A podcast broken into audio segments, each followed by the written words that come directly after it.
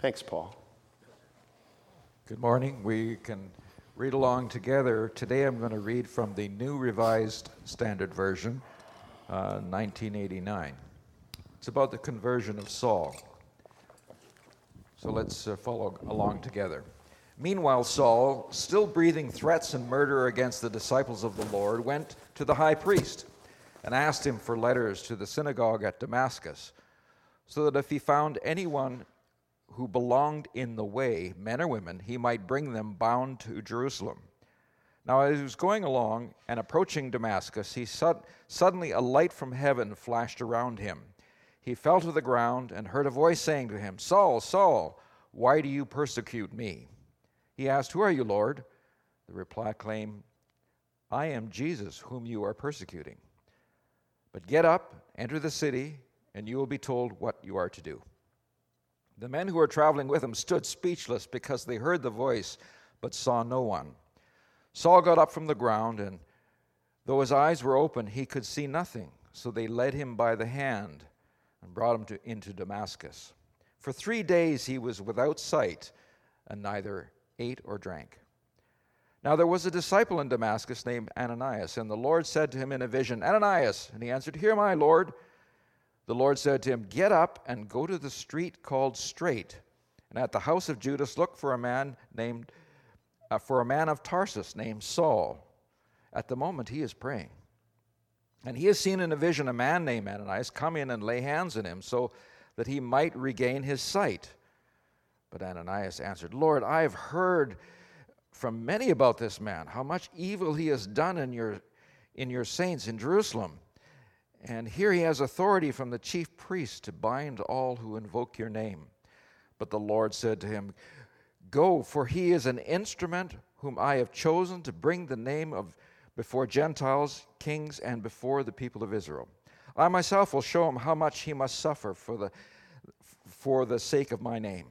So Ananias went and entered the house. He laid his hands on Saul and said, Brother Saul, the Lord Jesus, who appeared to you in your way here, he has sent me so that you may regain your sight and be filled with the Holy Spirit. And immediately something like scales fell from his eyes, and his sight was restored. And he got up and was baptized. And after taking some food, he regained his strength. For several days he was with the disciples in Damascus, and immediately he began to proclaim Jesus in the synagogue, saying, He is the Son of God.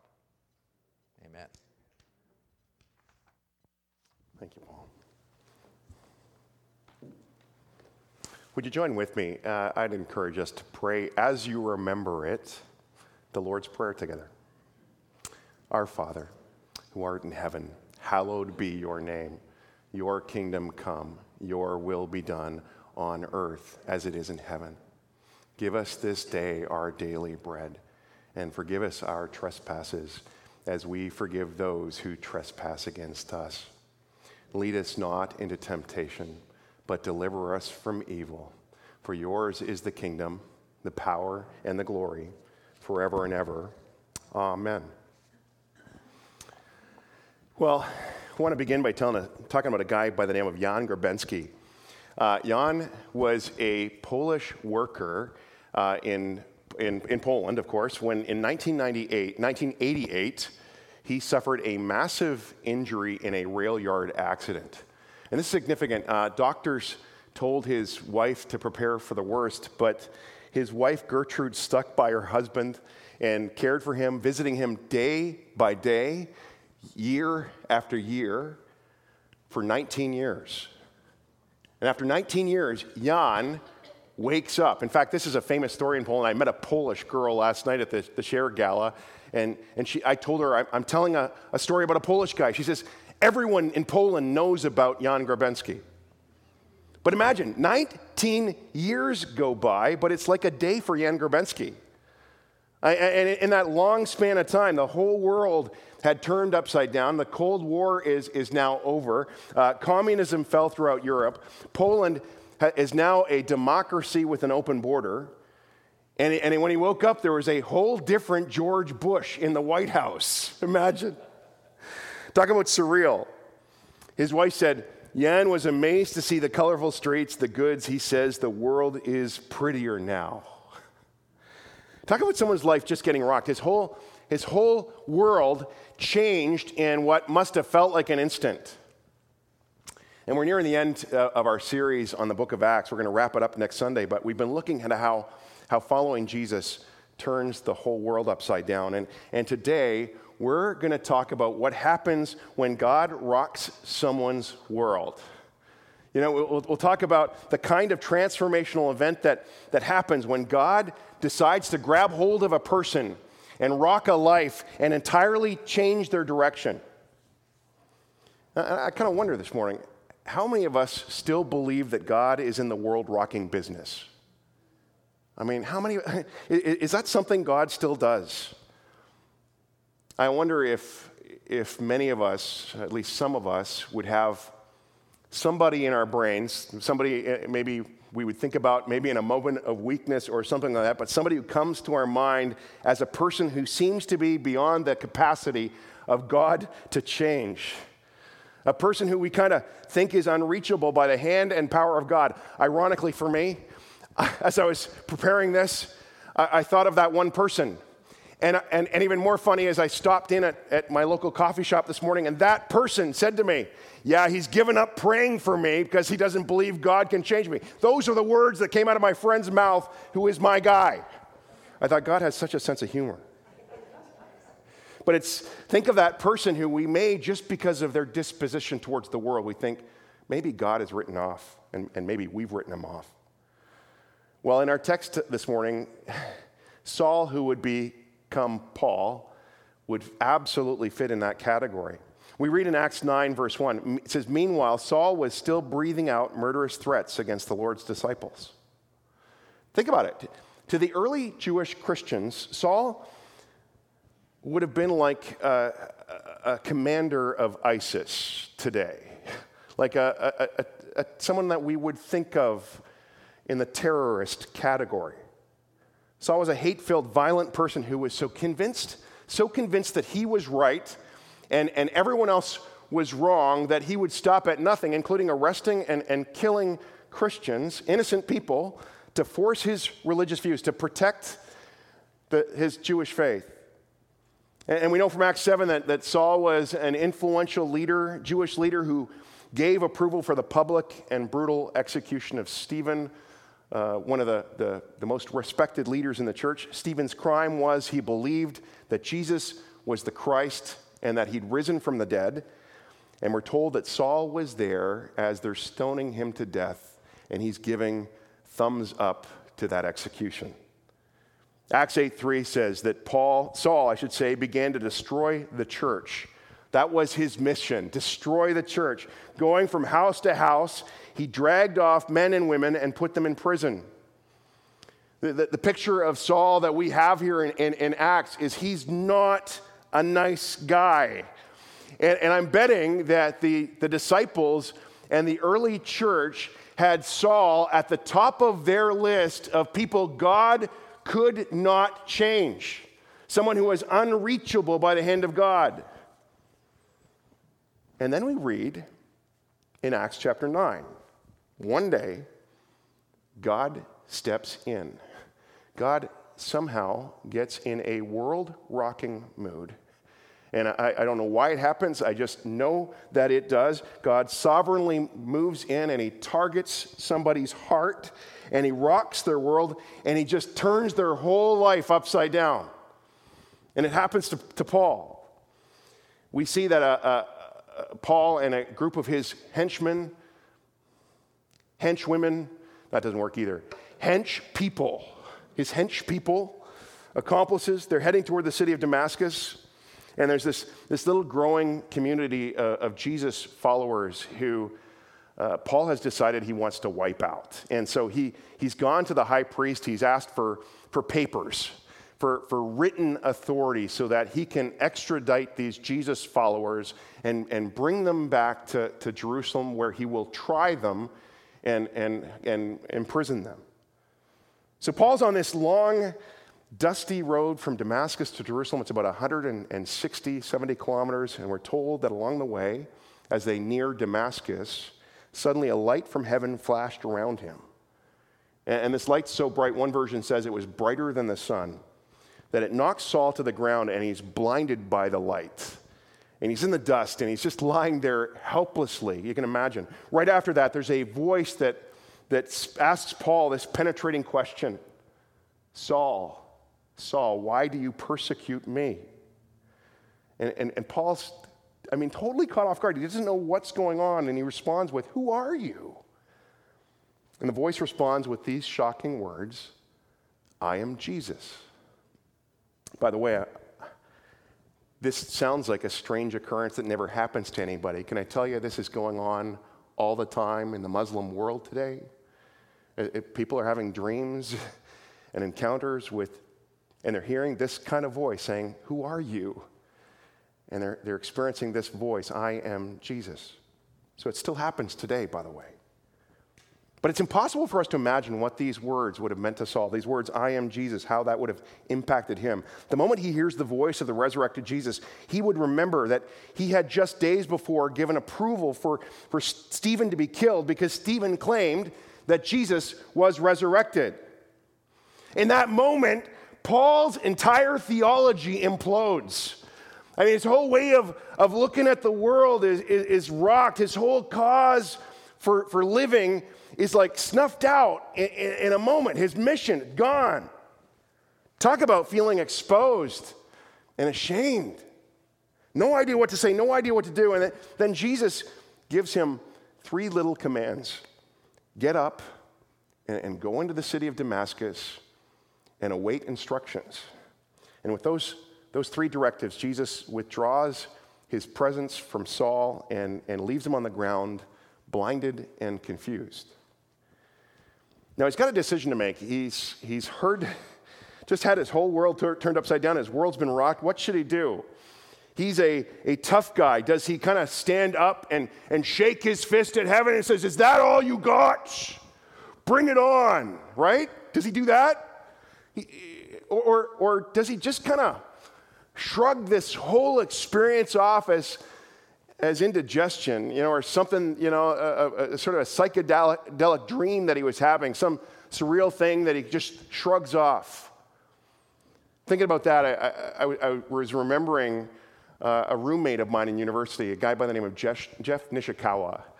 Um, Jeff and I have lost touch. I, I kind of wonder where he is in the world, but but Jeff uh, and, and I uh, rented a house with two other guys. And uh, it, was, it was kind of a very cool experience. This old, century old home, brick little tiny place. We were just kind of living all over each other. And uh, these guys were really bright. And we'd have these massive, lengthy discussions about the meaning of life and faith. And I was the only Christian among them. And I don't know if you've ever been in that situation where where you're kind of like the, the, the, smartest and brightest, brightest and wittiest guy in the group. This was not one of those moments for me. Uh, for, for three years, I feel like I, I, journeyed with these guys, and we'd have these, you know, uh, sometimes exhausting discussions, and I often felt so unmatched as I tried to humbly share my belief in the risen Christ. I remember one night Jeff and I were out at some function and we were getting home really, really late. And as we're walking home, the, the conversation turned once again to God. And, and, and, and finally, at the, kind of the end of my wits here, I just said to him, I, I, I've told somebody about this before, but I said, Jeff, I, I challenge you just to pray this prayer. Pray, God, if you're real, show yourself to me. God, if you're real, show yourself to me.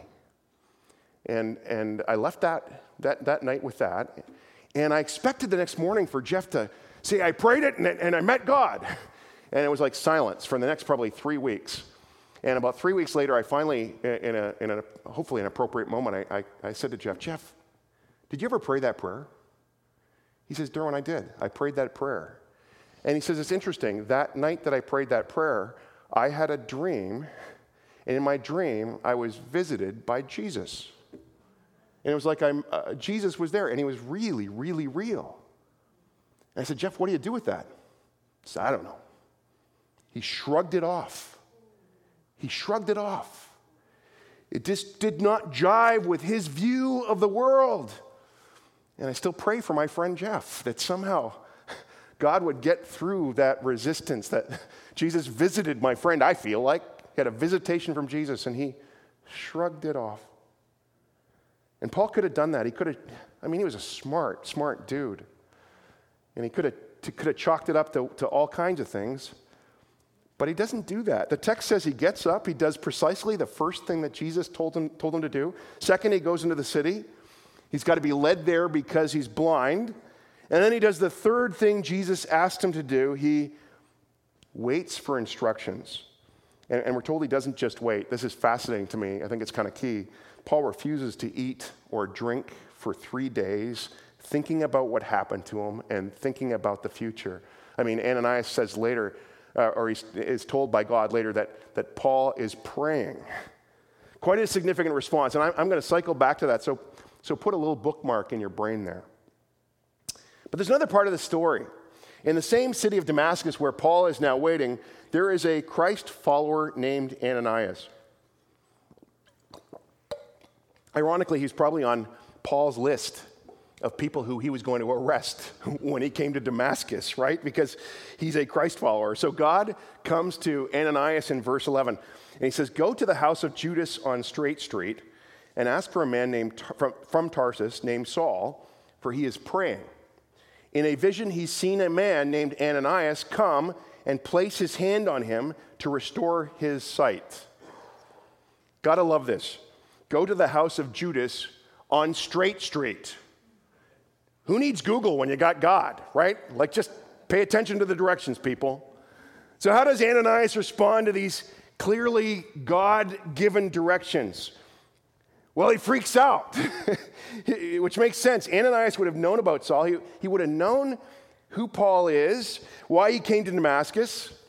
He had probably attended prayer meetings in this little Jesus community in Damascus where they prayed that God would save them from Saul. God did save them from Saul. So Ananias starts kind of listing all these reasons why this is not a good idea, God, to go and bring this message to Paul. Have you ever thought that you're the only one to, to disagree with God? I mean, not so. And while Ananias is giving God his, his reasons for saying no, God is saying, uh uh-uh, uh you go. He says, Go, this man is my chosen instrument to carry my name before the Gentiles and their kings and before the people of Israel. I will show him how much he must suffer for my name. Commentators tell us that those two verses kind of foreshadow the rest of Paul's life, his whole story. If you read on in Acts, we find that, that Paul becomes the primary missionary to the Gentiles and also to the Jews. I, I said last week that, that Paul really was the most Jewish of guys, but he's actually a foreigner. He was born in Tarsus, so he, he was probably well suited for that mission to the Gentiles. But, but he also shares the gospel with, with kings and with government leaders, and you see him suffer greatly because of Christ's name. And Paul the persecutor would become Paul the persecuted. I, I, I don't know about you, but I'm really uncomfortable. I, I got to say, I really don't like the line, I will show him how much he must suffer for my name.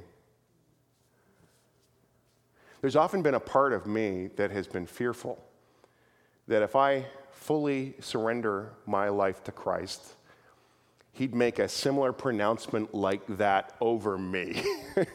I will show Durwin how he must suffer for my name.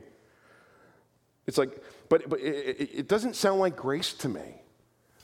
It, it sounds like karma. You know, Paul caused suffering, therefore he is going to suffer, right? It's like God saying, Paul is going to get what's coming to him. What do we do with that? Well, the only thing is, is that Paul didn't see it that way. I mean, Paul came to understand the upside down nature of the gospel of Jesus. Paul, who would go through unbelievable challenges and, and hardships in his fulfilling of this calling. He, he later come to say in Colossians he, to count it a privilege to suffer for Christ. In 2 Timothy 3 uh, uh, 1 8, Paul says, Join with me in suffering for the gospel. He, he'd come to be called the apostle of the cross. And in Philippians 3:10, Paul writes, I want to know Christ and the power of his, his resurrection and the fellowship of sharing in his sufferings. Totally upside down to, to our way of thinking and approaching, approaching suffering and hardship. I, I, I wonder in some ways that if today we've bought into the idea that, that walking with God by, by opening up our lives to Christ, that we've somehow purchased some extra insurance and, and protection from, from trouble, right? Haven't you, I, I mean, you, you, know that you've maybe done that if, if when something bad happens in your life, you, you, you find yourself a little angry at God. I, I, thought I was your child. Why did this happen? Why, why am I going through this difficulty? And in our Western world, especially, it's easy to buy into the belief that, that pain or loss or suffering is the worst thing that can happen to you. And, and Paul is saying that suffering is not the worst thing that can happen to you. Missing out on the gospel of Jesus Christ is the worst thing that can happen to you. Paul basically says this in Philippians 3:8. He says, "I consider everything a loss compared to the surpassing greatness of knowing Christ Jesus my Lord, for whose sake I have lost all things. I consider them rubbish that I may gain Christ." You know, this morning I don't want to be in any way glib about the challenges that you're facing or the challenges that you have faced in your life or, or will face. But if we have Christ, we have enough. If we have Christ, we have hope. If we have Christ, we don't despair. I, I, I read about when the, the Apollo 13 mission you know, was going wrong. Their flight was going off, and, and it looked like the fate of those three astronauts was going to be certain death as portrayed in the, the Apollo 13 film that, that told that story. Uh, one observer, one NASA official said, This will be the worst disaster NASA has ever experienced. And, and, a NASA chief overheard that comment and he responded sharply With all due respect, I believe this is going to be our finest hour.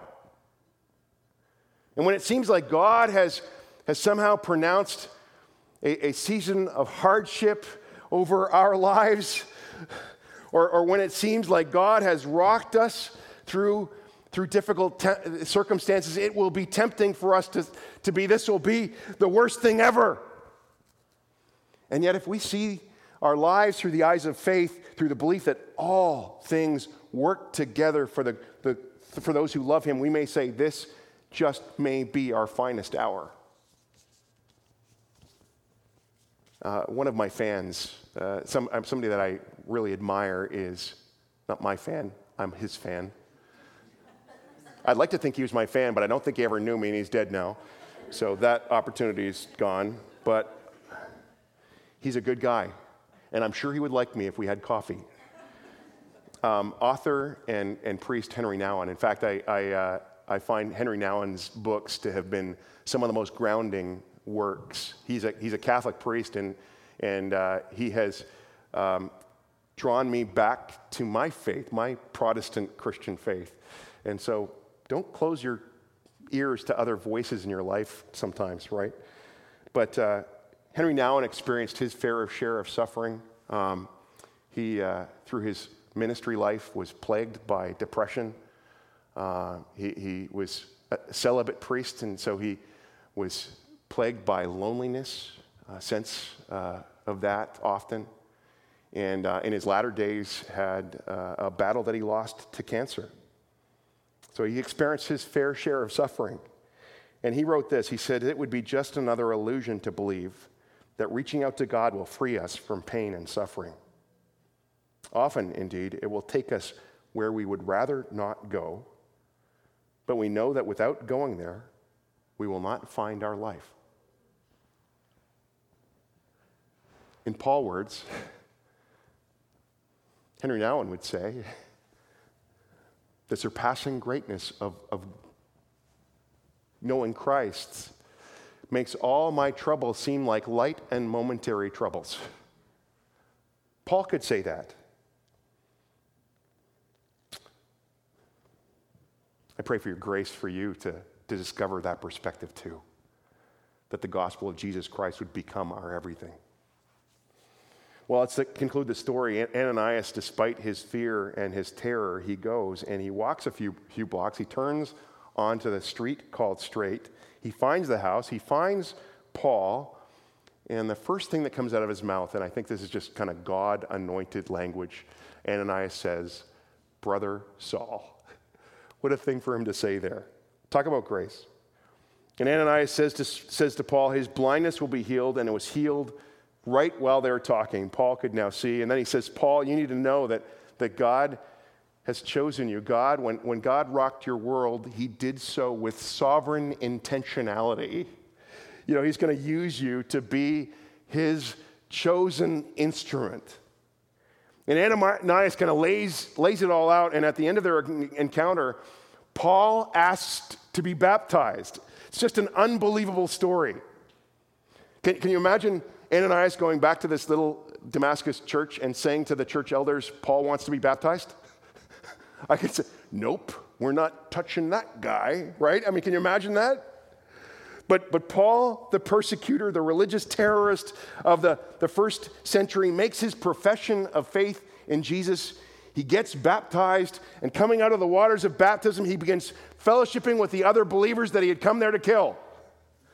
Must have been quite a day in church. Now, now, what's the point of all this? Why am I bringing this up? I, I want us to reflect on whether we really believe in our gut that God is still in the world rocking business.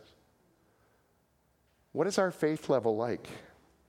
How many of us have a longer list as opposed to a shorter list of people we're pretty sure God can't rock? And so we pretty don't, we, we, like my friend accused me of this morning, he doesn't pray for me anymore. I'm a lost cause. I, I, wonder whether some of us have, have maybe drifted without even thinking about it into a sleepy kind of faith that just assumes that God can't change a life anymore, and maybe especially not ours. What would happen if every person in this place prayerfully committed to, to say, God, rock our world? God, rock, rock my friends. And, and do that to my family and, and, and rock my school. Rock this church, God. Rock our city. Show yourself strong, God. Knock some people off course. Turn some Sauls around. What would happen if by faith we believe that God could do all that and more? Think of the implications of that. Do you know how God usually does this? How, how this usually works in God's kingdom? It usually starts with a few people who are willing to pray, God, rock me first. Rock me first. I, I think that's what, what characterized the, the early church. I mean, they devoted themselves to seeking God, to opening themselves up to the power of God by His Spirit. And as a result, God poured out His his power upon thousands and upon thousands of lives that, that were rocked by him. So, what I'm going to ask you to do, and, and you can say yes or no to this, it's, it's between you and God, uh, to begin praying daily a very simple prayer God, I invite you to rock my world. You know, my, my, my heart is wide open. I, I saw that scare, that fear in the eyes of some dear soul. God, rock my world. You know, I, I, trust you and I know that, that I have nothing to fear. You're, you're free to rock my life. And, and here's the second thing that I, I would challenge you to do is when God shows up, when, when he does anything in terms of supernatural activity or God movement in your life, I'm going to ask you to obey his instructions. Let me take you back to that bookmark I asked you to leave in your head. When Jesus interacted with Paul, Jesus gave him three things to do go, get up, go into the city, and wait. And, and Paul did exactly those things, simple though they were. But, but with meticulous obedience, Paul did exactly what Jesus asked him to do nothing less, nothing more.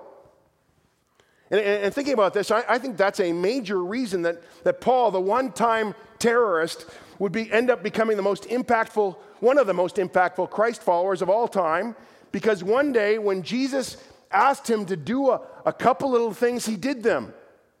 And he never stopped that pattern. Paul never got too mature or too seasoned or too smart to do anything less this whole Christian life than what Jesus whispered for him to do. And you know that we will never ever grow out of in our journey with God of the need that we have to respond with obedience to the voice of Jesus. We never get so mature that we aren't just supposed to follow his simple instructions. Jesus taught us to cultivate this responsiveness to God in the Lord's Prayer, what's been called the Lord's Prayer. Thy will be done it's a prayer we got to pray every day, folks. We got to pray that every single day. Thy will be done, your will be done, your kingdom come. I mean, Jesus, in one of his weakest moments in the garden, he prayed that, not my will, but, but your will be done, right?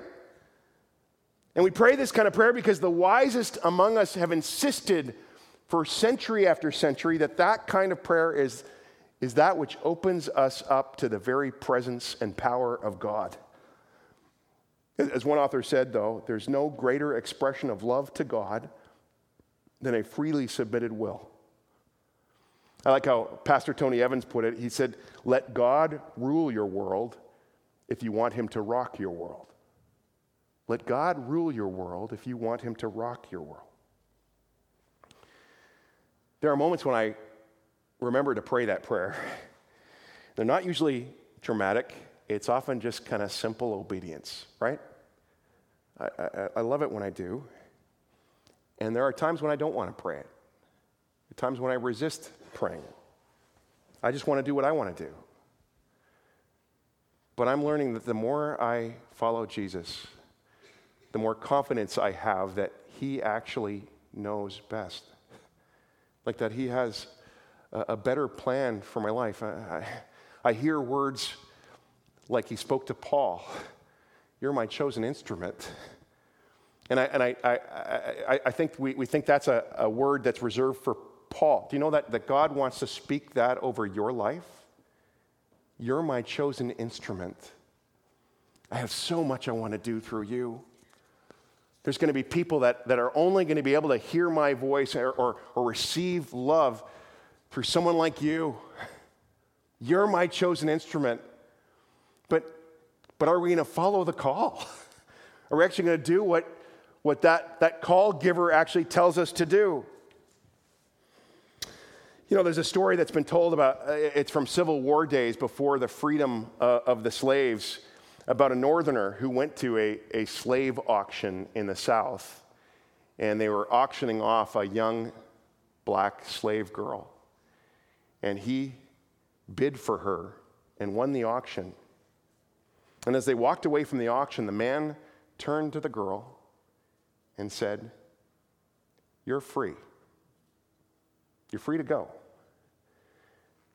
And with amazement, this, this, this girl, she says, You mean I'm free to do whatever I want to do? Yeah, he said. And to say whatever I want to say? Anything. And, and, and to be whatever I want to be? Uh huh. And even to go where I want to go? Yes, he, he answered with a smile. You're free to go wherever you like. And she looked at him intently and said, Then I will go with you. You're the kind of master I can give my life to. Jesus is the kind of master that when we discover what he's really like, we can actually surrender our all to him. We can give our life. Uh, here's, the fo- here's the thing we're all going to be slaves to something. And if you got to be a slave, you, you got to choose wisely who's going to be your master. And we can be driven by the world and, and all its riches, which we know where that leads. Or we can turn our lives over to the one who promises not just to free us and forgive us and to, to, to, to, to release us from the past, but a, a, Lord who's got such, such vision and hope and passion for your future. You C.S., here's the thing he's, he's a gentleman and, and he offers us a choice. C.S. Lewis wrote that the, the day is coming when every soul will adopt one of two postures before God either joyful surrender or defiant separation. One day, every person will say either, Thy will be done, or My will be done. And the reality is, to at least some degree, our hearts are always assuming one or the other of these two postures. From one moment to the next, we make choices. What will I do next? How will I treat this person? What will I do with this money? Where will I allow this temptation to lead me? The, the, the heart that learns to say with Paul and with Jesus, Thy will be done, your will be done from one moment to the next, opens themselves up to the power of the universe. So I'm calling you this morning to pray this simple prayer God, I invite you to rock my world. And, and I'm challenging you when He gives you any kind of instruction or direction, when there's a word or a whisper or any simple little thing that He's asking you to do, I'm asking you to just say, Your will be done, and do it. Music team, come on up and, and would you bow your head with me and let's pray. God, we are so grateful that you are still, we believe this morning that you are still in the, the, the business of, of rocking lives. God, there is no one, like even my friend, who thinks he's a lost cause. There's no lost cause to you. It, it, you've given us a reminder like Saul. If, if you can change Saul, you can change anyone. If you can change Saul, you can change us. And God, we invite you to begin a, a whole new era of, of world rocking in this church. Start with us, God. Start with me. Would you do that, Lord? And God, we commit that we will do your bidding. We will respond to you in even small ways because we know that in the doing of it, eventually you'll entrust us with more and more. God, our, our world needs your power. Your, our, our, Lord, there's people in our community, the vulnerable, the lost, who need your touch. And, and we pray for your power to come upon us and, and, and on our church with great power. Oh, God. Now, think of those who are suffering right now who, who feel like uh, they're in a season of great difficulty. Would you remind them of your gospel? that if they have Christ, they have everything. But in the midst of it, I pray you'd speak over them your, with, with grace. Remind them that your grace is sufficient for them. And we pray with Paul that, that you would indeed work it out for good and that we might not lose heart. We pray these things with great hope and encouragement in Jesus' name. Amen.